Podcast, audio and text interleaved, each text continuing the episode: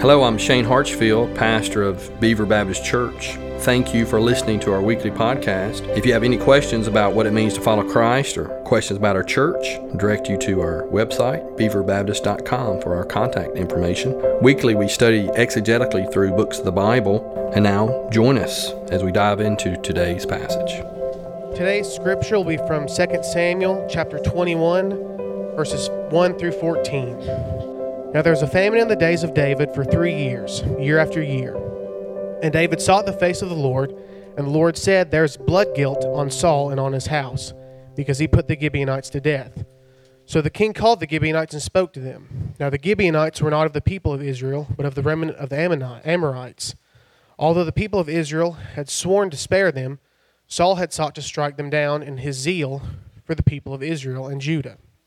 And David said to the Gibeonites, what shall I do for you, and how shall I make atonement that you may bless the heritage of the Lord? The Gibeonite said to him, It is not a matter of silver or gold between us and Saul or his house, neither is it for us to put any man to death in Israel. And he said, What do you say that I shall do for you? They said to the king, The man who consumed us and planned to destroy us, so that we should have no place in all the territory of Israel, let seven of his sons be given to us, so that we might hang them before the Lord at Gibeah of Saul the chosen of the Lord. And the king said, I will give them. But the king spared Mephibosheth, the son of Saul's son Jonathan, because of the oath of the Lord that was between them, between David and Jonathan, the son of Saul. The king took, took two of the sons of Rizpah, the daughter of Aiah, whom she bore to Saul, Armoni and Mephibosheth, and the five sons of Merab, the son, the daughter of Saul, whom she bore to Adriel, the son of Barzillai, the, the, the Hamathite, and he gave them into the hands of the Gibeonites. And they hanged them on the mountain before the Lord, and the seven of them perished together. They were put to death in the first days of harvest, harvest at the beginning of barley harvest. Then Rizpah, the daughter of Aiah, took sackcloth and spread it for herself on the rock from the beginning of the harvest until rain fell upon them from the heavens. And she had not allowed the birds of the air to come upon them by day, or the beasts of the field by night. When David was told that Rizpah, the daughter of Aiah, the concubine of Saul, had done, David went and took the bones of Saul and the bones of his son Jonathan from the men of Jabesh Gilead, who had stolen them from the public square of Bethshan, where the Philistines had hanged them on the day the Philistines killed Saul on Gilboa. And he brought them up from there, the bones of Saul and the bones of his son Jonathan, and they gathered the bones of those who were hanged. And they buried the bones of Saul and his son Jonathan in the land of Benjamin of Zelah, in the tomb of Kish his father. And they did all that the king commanded, and after that, God responded to the plea for the land. If you say anything about our church, I hope that you would say that our, our, our worship is genuine, that we genuinely worship the Lord and love each other. And, but, I, but I hope that, that you would say that we're, we are expository preachers here. It means we teach the Bible, we go through books. So if you're here 100 times, 99 out of the 100, we're going to be picking up wherever we left off the week before, and we're just walking through books of the Bible. That's how we study the Bible. That's how we read the Bible, and I feel like that's the way we should preach the Bible most of the time. That should be our default. So that's what we do, and we're in a series um, teaching First and Second Samuel, titled the, "The Need for a King," and we're in Second Samuel 21. And so I'm just going to jump right in. It's a not a uh, it's, it can be somewhat of a difficult text to teach, but we, we can't avoid those text, can we? We have to hit them head on. And so we're going to try to tackle this chapter this morning. Hunter has read for us. I appreciate Hunter. Hunter and Morgan read our text for us most of the time, and, and um, they do a great job. I appreciate them doing that. Sometimes those, those names are a little tough in the Old Testament, they're a little difficult to to pronounce. And sometimes we get together, don't we, Morgan and Hunter? We get together. Okay, how, how do we pronounce? I said, well, you can pronounce it how you want to, but everybody's going to think the way I pronounce it is right. So you ought to pronounce it like I do. And uh, and so sometimes they do, sometimes they don't. But we get through it, don't we, brother? But there's um, some difficult names here. But there's a famine in the land, a severe famine. This is toward the end of David's reign as king, and there's a severe famine, and David sought the Lord. And when he, he sought the Lord, the Lord told him that he was disciplining the nation. There was sin in the land. It was because of Saul, and several decades prior to this time, Saul had sinned against the Gibeonites. And if you read the Old Testament, you'll see as the, the Israelites, the people of God, as they obeyed the Lord, blessings would flow down from heaven. And God would send the early and the late rains. We see that throughout the scriptures. That's why they celebrate Pentecost in the spring. It's after the early rains. And then they celebrate the Feast of Tabernacles in the fall. So you have the early and the late rains. When, it, when the rains don't come, the ground turns to iron because God hadn't been obeyed. A couple times we see this in the scriptures. Jeremiah 5 24. They do not, this is Jeremiah uh, talking about the rebellious uh, people from Judah, they do not say in their heart, Let us fear the Lord our God who gives the rain in its season, the autumn rain and the spring rain. That's the, the, the, the late rain and the early rain, and keep for us the weeks appointed for the harvest. Also in James in the New Testament, chapter 5, verse 7, we see this idea. Be patient, therefore, brothers, until the coming of the Lord. See how the farmer waits for the precious fruit of the earth, being patient about it until it receive the early and the late rain. So if the rains don't come, for a year, you're in trouble. It hurts, doesn't it? If it lasts for three years, it hurts severely.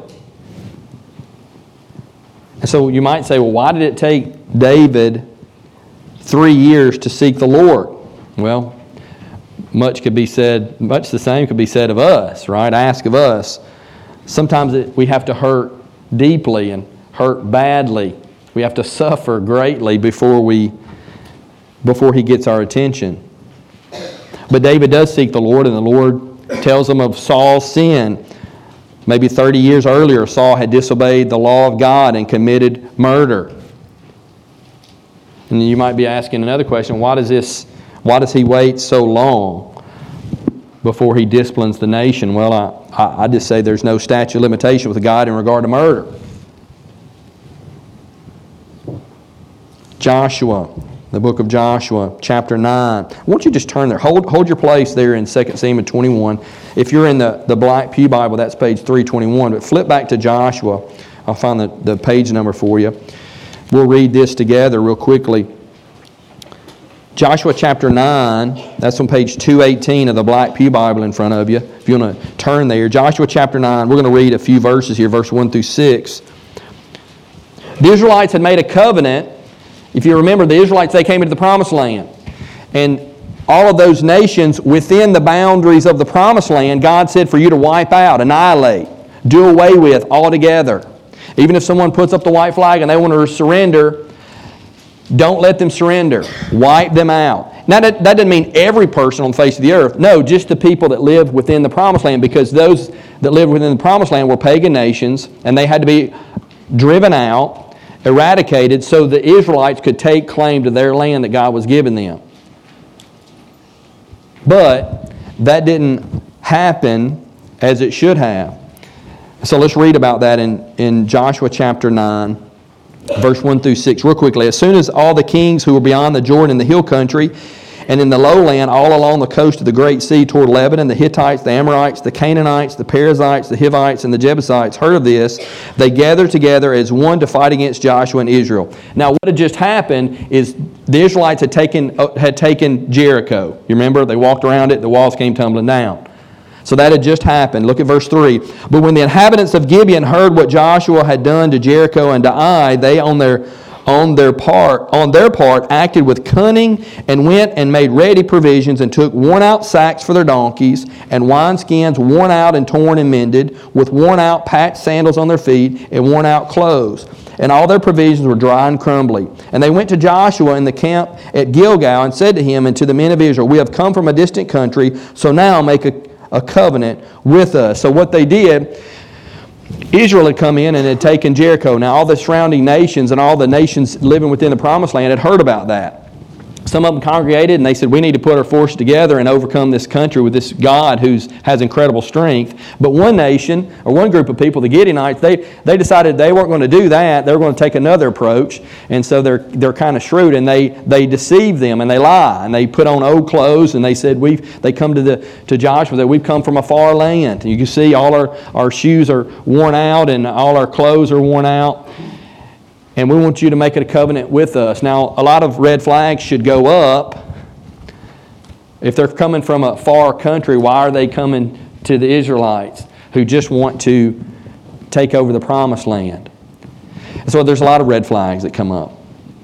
But it says here in the, in the next verses, let's read, let's read verses 14 and 15 real quickly. So the men took some of their provisions, but did not ask counsel from the Lord. Now that's real important. Joshua did not ask counsel from the Lord. They didn't seek the Lord. And Joshua made peace with them and made a covenant with them to let them live, and the leaders of the congregation swore to them. So what happened, Joshua was foolish, wasn't wise. He didn't seek the Lord. He made a covenant with this people. The Gibeonites were Canaanites. And he made a covenant with them that they could reside in the land. Now, if you continue reading there in Joshua chapter 9, you'll see that soon they found out that they had been deceived and they wanted to go and annihilate these people, but Joshua wouldn't allow them to. Said, No, we've made a covenant with them. And we can't destroy them, but what we can do is we can make them servants. And so that's what the Gibeonites were from that point on. They were servants to the Israelites. But they had a covenant with them. And under this covenant, is the people of God were to protect the Gibeonites at all cost. So that's, that's what had taken place um, there in Joshua chapter 9. The Israelites shouldn't have made a covenant with them, but they did. In chapter 21 of 2 Samuel, flip back there um, to our text today. Chapter 21. There's a famine. David seeks the Lord.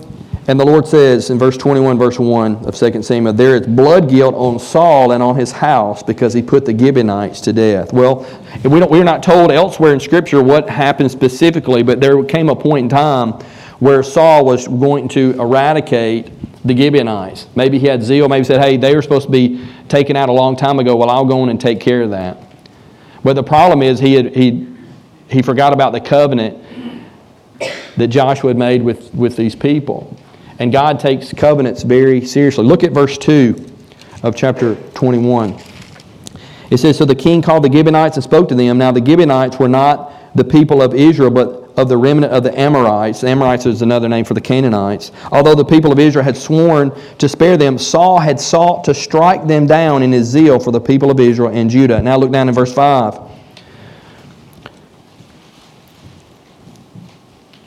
David asked them what they would have them to do, and they said, The man who consumed us and planned to destroy us so that we should have no place in all the territory of Israel. And then he goes on to tell them what he wants David to do. The Gibeonites are saying, This is what you can do to make this right. But it says that he, he planned to destroy us so that we should have no place in all the territory of Israel. It sounds to me like Saul's wanting to eradicate this people. And we don't know how many of the Gibeonites that he had killed, but he had sinned against the Lord, broken covenant, and now God has disciplined the nation by way of famine. It's been three years it hasn't rained. The ground's turned to iron and people are suffering. God's anger demands a just recompense. David recognized that an injustice has been done. And so David asked them what we need to do to make this right. I mean, God's name had been dishonored. Israel, as a covenant nation, had violated this covenant given in the name of the Lord. He says, I will do for you whatever you ask. And the Gibeonites responded. They didn't want money, but they said, You can have seven, take seven sons of Saul, this man who's done this, and, and we'll hang them in Saul's hometown. Now, he saved Mephibosheth, who was, you remember, Saul's grandson, Jonathan's son, because of the covenant that God had made with Jonathan. But what he did is he gave them two sons of Saul. They were daughters of one of Saul's concubines, Rizpah, and then five grandsons. This is sons of Saul's daughter, Merab.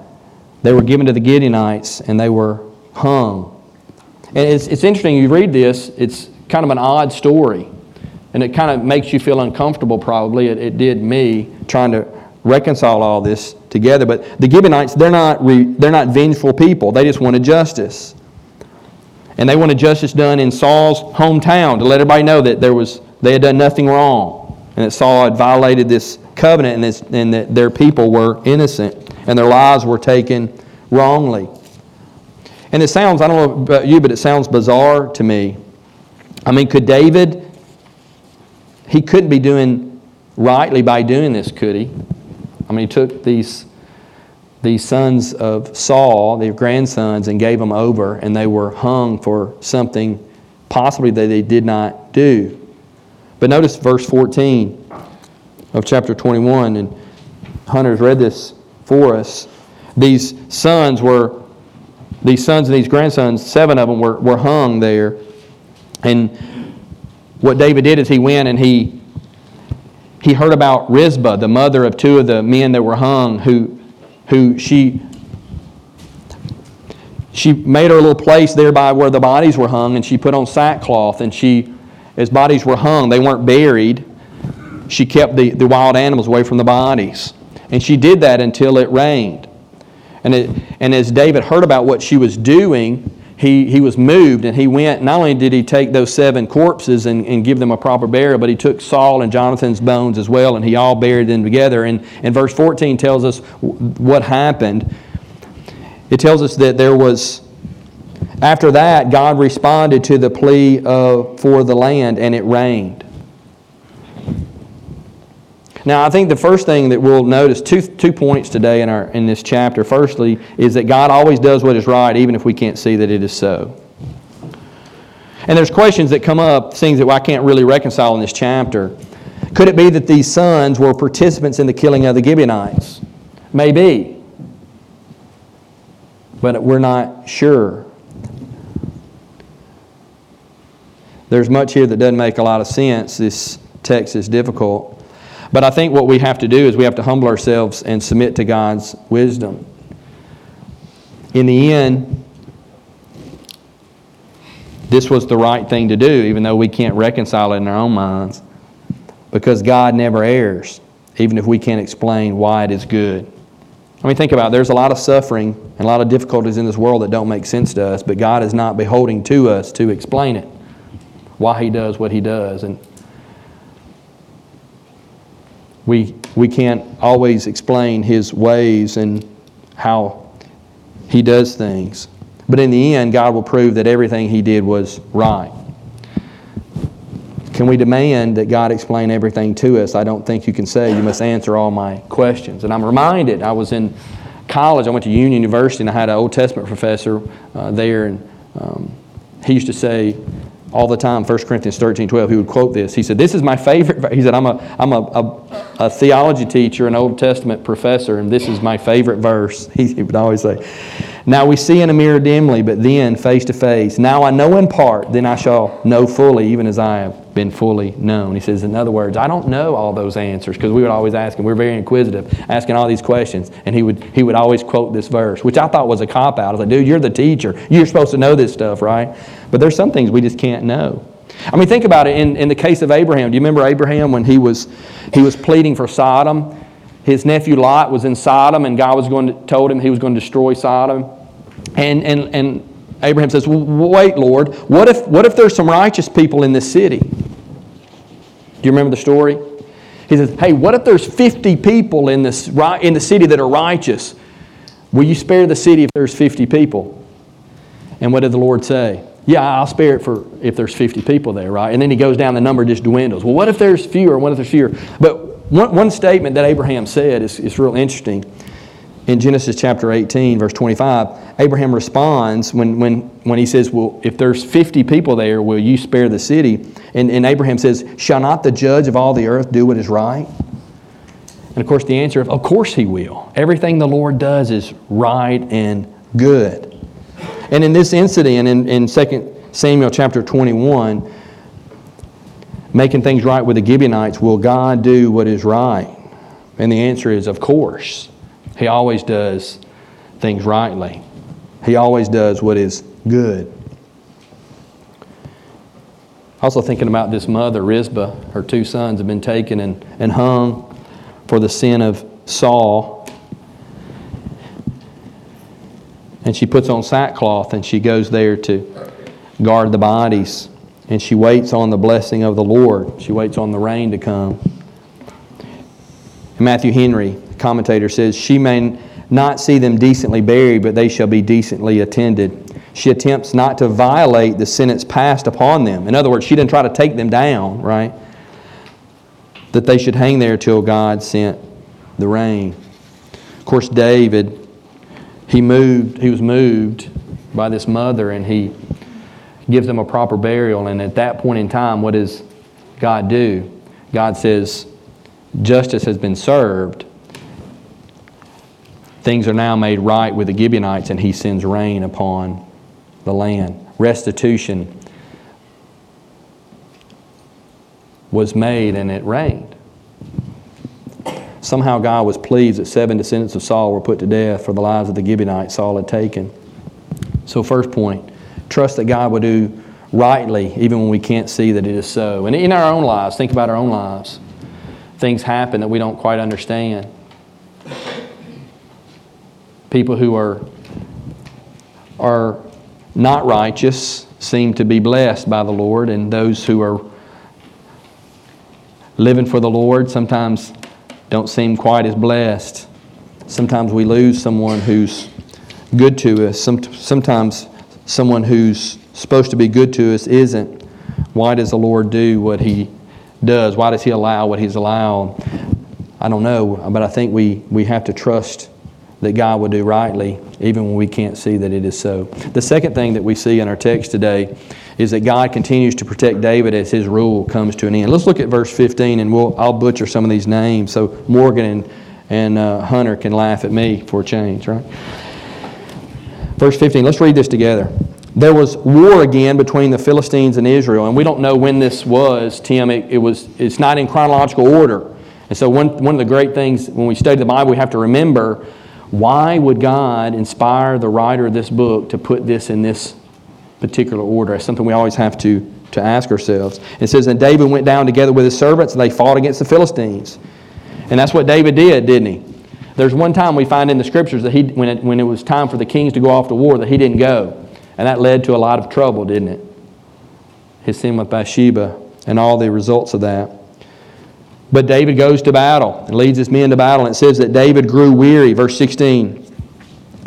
And Ishbi Benob, one of the descendants of the giants whose spear weighed 300 shekels of bronze and who was armed with a new sword, thought to kill David. But Abishai, the son of Zeruiah, came to his aid and attacked the Philistine and killed him.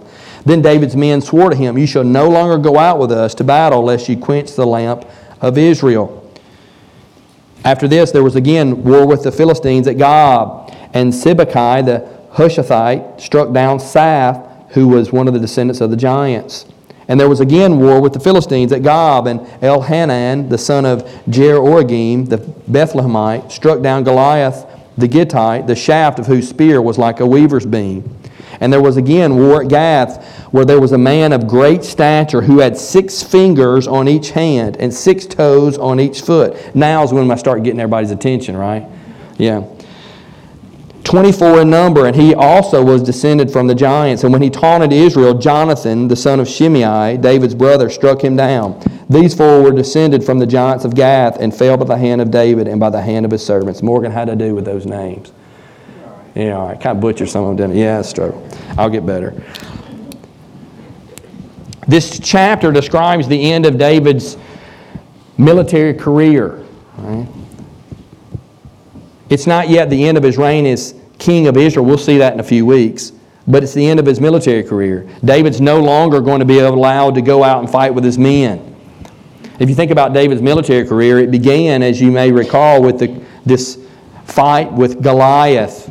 And he led the Israelites to victory over the Philistines in 1 Samuel chapter 17. That was months ago, wasn't it? We've been in 1 2 Samuel a long time.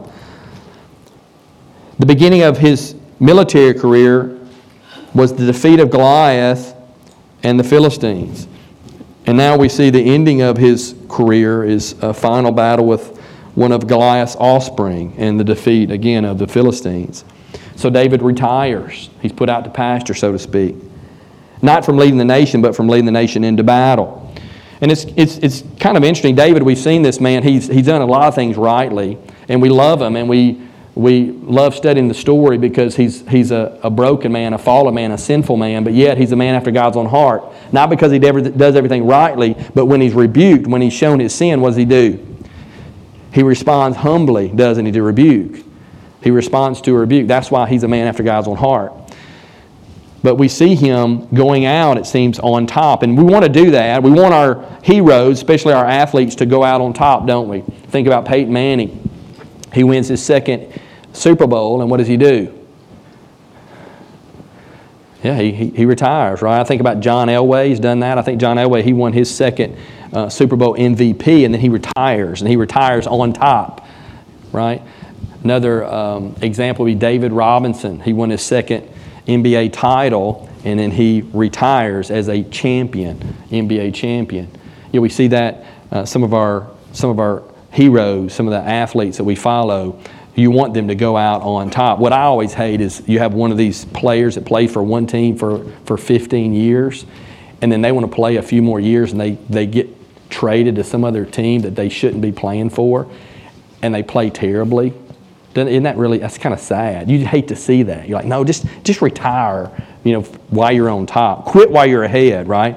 Go out on a high note, so to speak. But that's what happens to David. He is, he is leaving the battlefield for the last time, but he's victorious. But notice the battle, how it, how it tells about the battle. He, he gets weary, and this Ishbi Benob, one of the Philistine soldiers, he was determined to make the most of this opportunity. And, and who is he? He's one of these giants' descendants, right? One of Goliath's descendants. And he has weapons very much like Goliath had, if you remember the story of David and Goliath. And it's one thing to lose a soldier, you know, that you expect to do that when you go into battle. The Israelites did. To lose a soldier is one thing, but it's quite another to lose the king. And so David had been rescued by Abishai and was told, You can't go back out to battle. Well, could they win without the Goliath killer? I mean, David, he never lost a battle. You remember that? David's never lost a battle. Could they, would they, were they going to be okay? I mean, even though if he's, he's lost a step, right, he's not the warrior he used to be. But could they win without David? In verses 18 through 22, they give us the answer, don't they? In these subsequent battles, other descendants of Goliath emerged, and they, what happened? What was, their, what was the result? They were killed, right? The Israelites were victorious. I mean, think about it. When the Israelites demanded a king, why did they want a king? They wanted to be like the other nations, but why did they want a king to be like the other nations? What did they want their king to do? To take them into battle and lead them to victory in battle, right? especially against their arch nemesis, the, the Philistines. What would happen when David was no longer able to lead them in battle? And we read all of these giants who were, who were eliminated and killed by the Israelites. Let's think about that idea of going out on top. You remember the first generation when they came up to the edge of the promised land in the book of Numbers? Why didn't they go and conquer the land? Why did they have to go and wander in the desert 40 years and that whole generation die with the exception of Joshua and Caleb? Why did they not go and take the land when they, they first came upon the Jordan River? Do you remember why? They were scared of the giants. That's right. They wouldn't go and take the land because giant people live there, right? They're so big, we can't defeat them, right? Even though God told them that they could. And then we see the Israelites shaking in their boots when they're facing the Philistines. And Goliath would come out morning after morning, right? Slandering, talking trash to the Israelites, bow mouthing them and their God. What did David do? He stepped forward and he slew the giant, and the Philistines were defeated. But now David is no longer to handle the Goliaths, which the Philistines put up against him. Think about Saul's leadership. Couldn't produce one man who would take on Goliath, including Saul himself, right? But David's leadership produced many mighty men, right? He has his list of mighty men led by Abishai. David, David was no longer able to fight, but that's no problem. Men were lining up to take on all the Goliaths the Philistines could put up against them. And all these offspring of Goliath were killed, and the Philistines were defeated at the hand of these mighty men. So, what does David do? He goes out on top. the people no longer needed a king to do their fighting because they were willing to go and fight themselves, even against the offspring of Goliath. And that's a great way to go out. We talk about him going out on top. So, just by way of application, let's think about this text as we close. A couple things. I, think, firstly, with that in mind, Saul, under Saul, no one was willing to stand up to Goliath, but David's ministry, there are many who are willing and able to do so. And David is now free to step aside as commander of the military and later on as king because he's done his job well. He did a lot of things wrongly, didn't he? He sinned a lot and he blew it a lot. He wasn't a very good daddy. He wasn't a good husband, but man, he was a good military leader. And he was a good leader in general because what he did is he helped create a lower level of leadership that's ready to take his place. And so, maybe by way of application for us as a church, us as leaders, are we leading in such a way that we're equipping others to take our place? Or we have to do it all, have to have our hands on everything, or we actually have people that can do the work? And I, I say all the time, you know, for my job as pastor, you say, well, what's my job as a pastor? There's a lot of things that I'm called to do, but I think the primary thing that I'm called to do is to equip the saints to do the work of the ministry.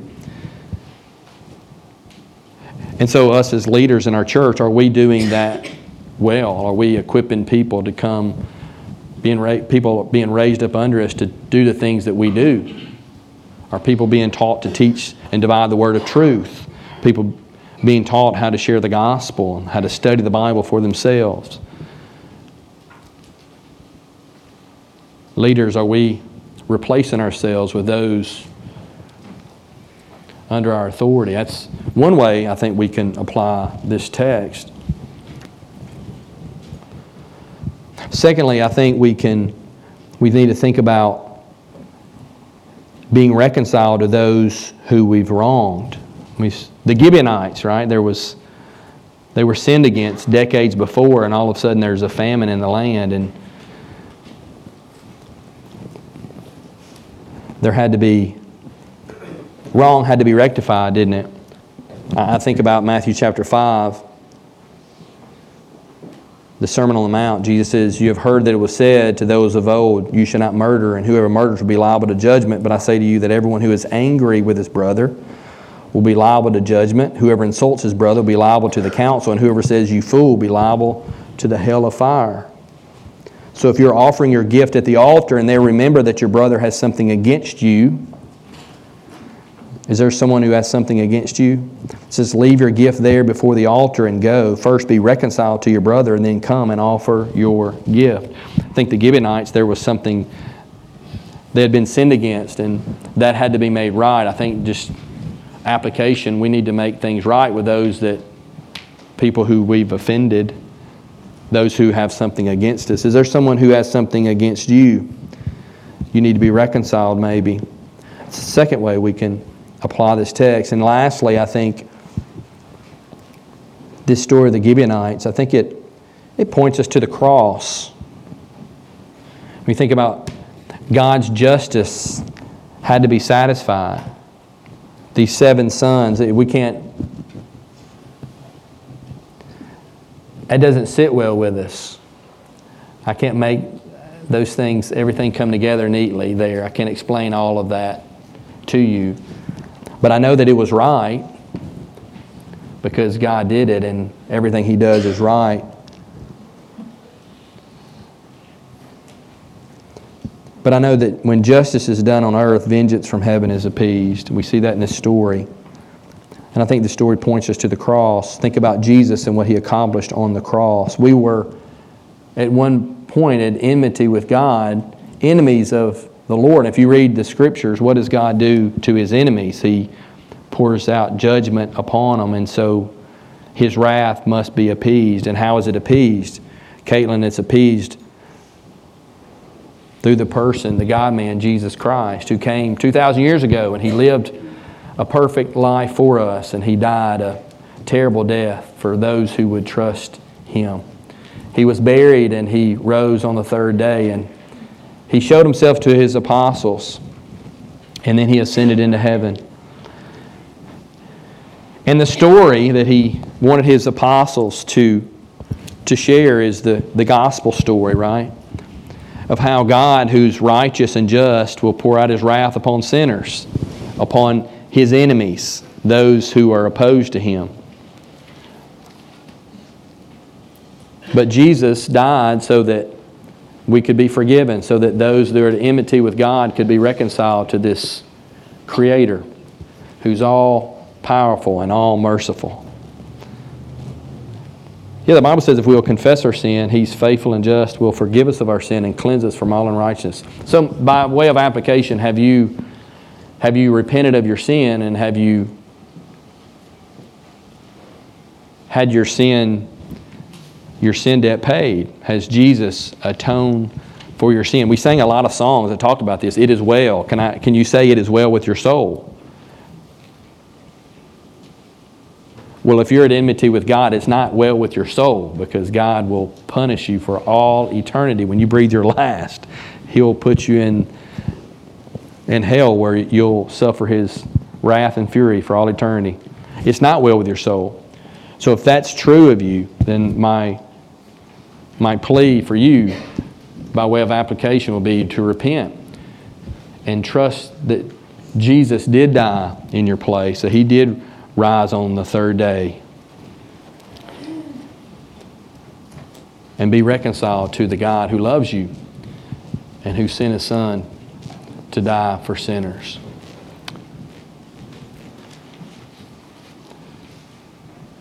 Difficult text.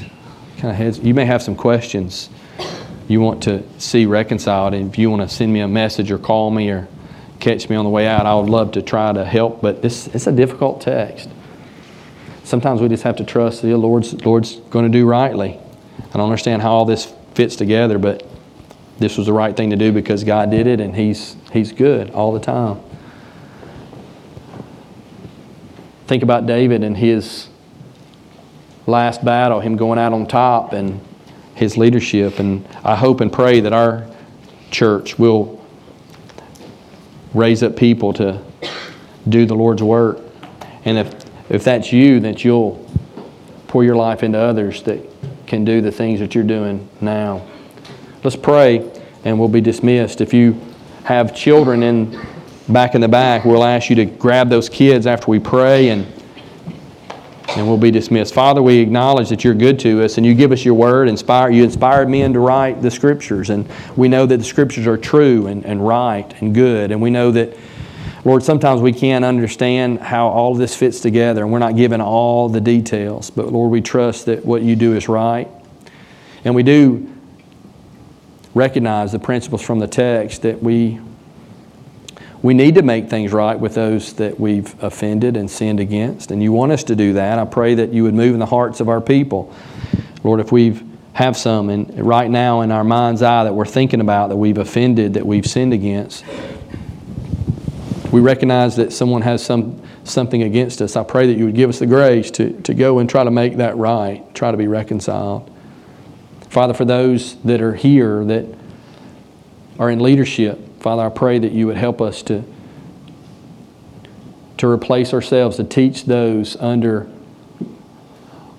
under us to, to do the things that we are doing. Lord, we would